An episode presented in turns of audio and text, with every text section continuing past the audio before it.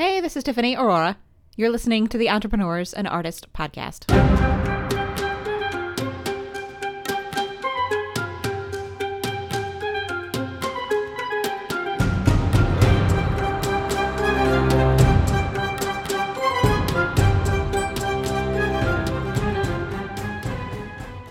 All right, so let's kick this off. I'm really happy that you're here and that you've chosen to listen to this episode. This is just a really brief introduction, but I wanted to introduce you to the concept behind the show and what I plan to do with it over the course of however long it happens to run. Um, so here's the thing. I don't know about you. You probably like podcasts because you're here although maybe you've tuned in because you know me. Um, but i i love podcasts myself and my favorites are always the ones with interviews where there's a couple people talking and the guests are just insightful and they're curious uh, the hosts too. And um, and they're the type of people who are just constantly pushing the boundaries. Those are the kinds of people that i always learn the most from. And those are the kinds of people that I'll be inviting to this show. So I hope you think of this as your invitation to just eavesdrop on our conversations. Um, as we sit down and just sort of explore together the chasm of all of the empty space that exists between a vision or a dream and its realization. Because that's the space that entrepreneurs and artists inhabit. They see something that isn't yet and then they set about to bring it to life. They set about to create that thing and then put it out into the world. And it's a fascinating journey. It's a hard journey.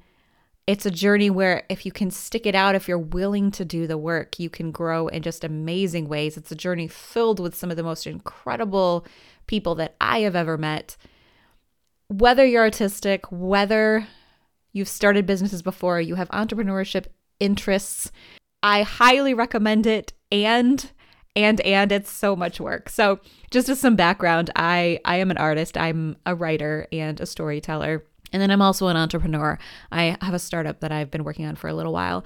And so this is a space that I inhabit um, for hours every single day. And it's been a little surprising to me that I don't see a lot of crossover between the entrepreneurship community and various communities within the arts world. There's a little bit, but it usually where it exists, it's people who just happen to have individual interests in both and so they sort of keep one foot in each world, but there's just there's not a lot of crossover and it it surprises me I think because I just think we have so much that we can learn from each other. So for example, if you're creating art, and I don't care what it is, if you're writing a novel, you're writing a screenplay, you're a showrunner, you sculpt, you paint, you design games, you're a singer, you're a musician, whatever, whatever it is. Um, there's a heart and a soul in your work because art puts shape around some aspect of living that resonates on a very deep, visceral level with those of us who have also seen that side of life. It's usually the rawness of art that often captures our attention. Sure, sometimes we enjoy the big blockbusters that are essentially a script that's written to spec or a novel that's written to spec, but the things that really catch us, the things that really move us, there usually is a rawness to them. There's imperfection in them. And there's there's the heart and soul of the artist in them, just reflecting back to their audience what it is they've seen, what it is they've felt, what it is they've experienced which makes it all sound wonderful, I think. um, but I would be remiss if I didn't acknowledge that art is art done well is just an insane amount of work. And it requires sometimes doing the thing that isn't popular. Or, well, it requires doing a lot of things that aren't popular. But one of those things is that you have to carve out for yourself as an artist, you have to carve out space for being creative and being real with yourself. And that space can look different for different people, but um but the s- space has to be there. And I think if if you're an artist, you probably know what I mean. If you're not an artist, maybe you do, maybe you don't. It's that space where the, artist in your life looks like they're doing nothing. um, but they're not. That's the thing. Like that that empty space, that empty chasm. It has to be explored. That's where art often comes from. And and so as artists we need to be aware of that. We need to find that space and cr- create it if we don't have it, protect it, honor it and then use it.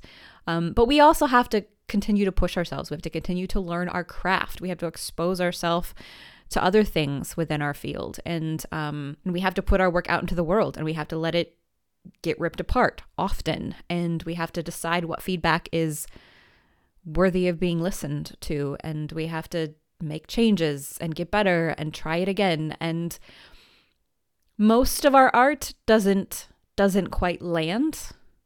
Um, you know, art that does land often then goes on to take on a life of its own and often will mean something quite a bit different to individual people than what the artist had in mind but that's okay um, that's that's still a wonderful and beautiful thing and i think probably most of us would view that as hopefully would view that as success like art as art found its home.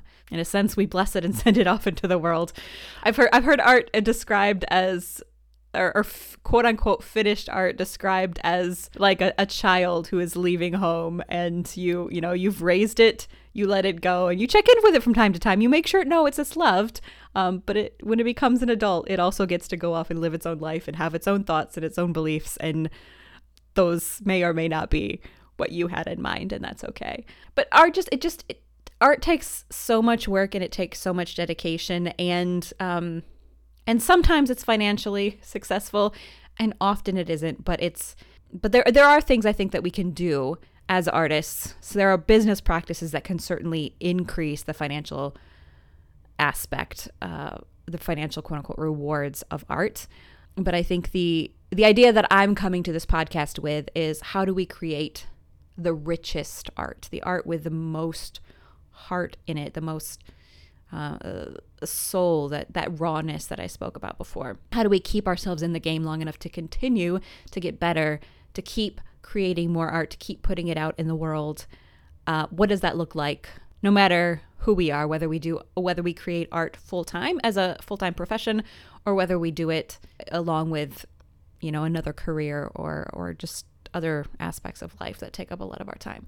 But the thing is that entrepreneurship isn't actually all that different. So you know, you're building a new business, you're setting out to solve a problem that hasn't been solved before or to solve a problem in a better way, and you want to do it in a way that people people get excited to pay you for it. That's that's the idea, right? And the best entrepreneurs are very creative and you know, they're they're constantly learning, they're constantly listening, they're constantly prototyping, testing things out on the market and gathering feedback and making judgment calls. You know, this stays, this goes. We try this, we change this. Um, as a side note, I know there's a popular build to sell model that I, am a fan of actually, but I will just say one thing about that, and that is, um, well, this this is my attitude toward entrepreneurship, and this is the the mindset that I will bring to the conversations that I have with entrepreneurs on this show, and that is building to sell is wonderful, and make sure that what you build makes the world better not worse. So don't make one person's life amazing by destroying somebody else's.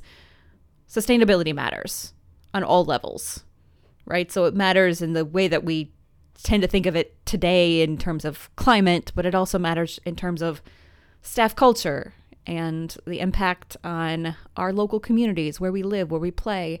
It, it matters just across the board. Sustainability matters, and it matters in your life too.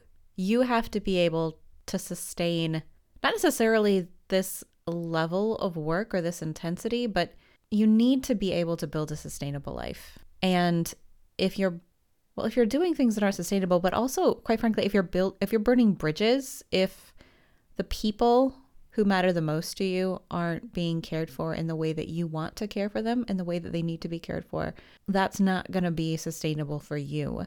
So we're talking about sustainability across the board. Sustainability of the world we inhabit and the sustainability of our own personal world that we create for ourselves. We're not just we're not just setting out to make money, to solve a problem in a way that makes money.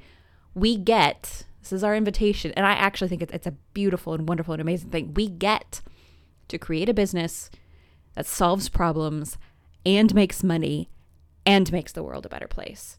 And a lot of businesses do that.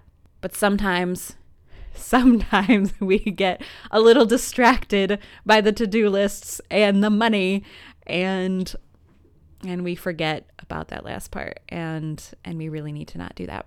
I've been off on a little bit of a tangent, but that's just briefly and widely to explain to you kind of how I'm approaching entrepreneurship and art, the types of people that I want to invite to the show. People may or may not agree with me. They may or may not have the same mindset, but the um the interviews and the questions that I will ask will come from that place. I do actually very genuinely often seek out people who have a different um different who have different perspectives and different beliefs. But yeah, the questions will will come from that space. They will come from my approach to both of these disciplines. So okay, there you have it. That is that's the podcast. I would say in a nutshell, but that was a that was a long, a little bit of a ramble. But that's what you're invited into. So if if that is intriguing to you, if you have interest in hearing stories from art artists and entrepreneurs, um, the idea behind who will be invited will be artists or entrepreneurs who have published or launched something within the last 12 months. So it's people who are actively interacting with the market, who are actively finishing something and putting it out into the world, and hopefully already very actively engaged in the next thing. We're just going to chat about the journey and what is it like? What are, what are the highs? What are the lows? What do we do to keep ourselves in the game because the lows are low and sometimes the highs are high. and but most most of life is spent in between, right? Like most of life is spent climbing the mountain or sometimes coming back down from the mountain. So what do we do to make sure the journey is is worth it?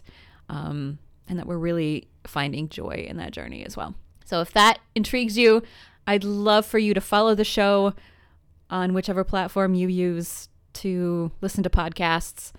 And yeah, that's it. I'm so glad you're here. Enjoy the show. I'll talk to you soon.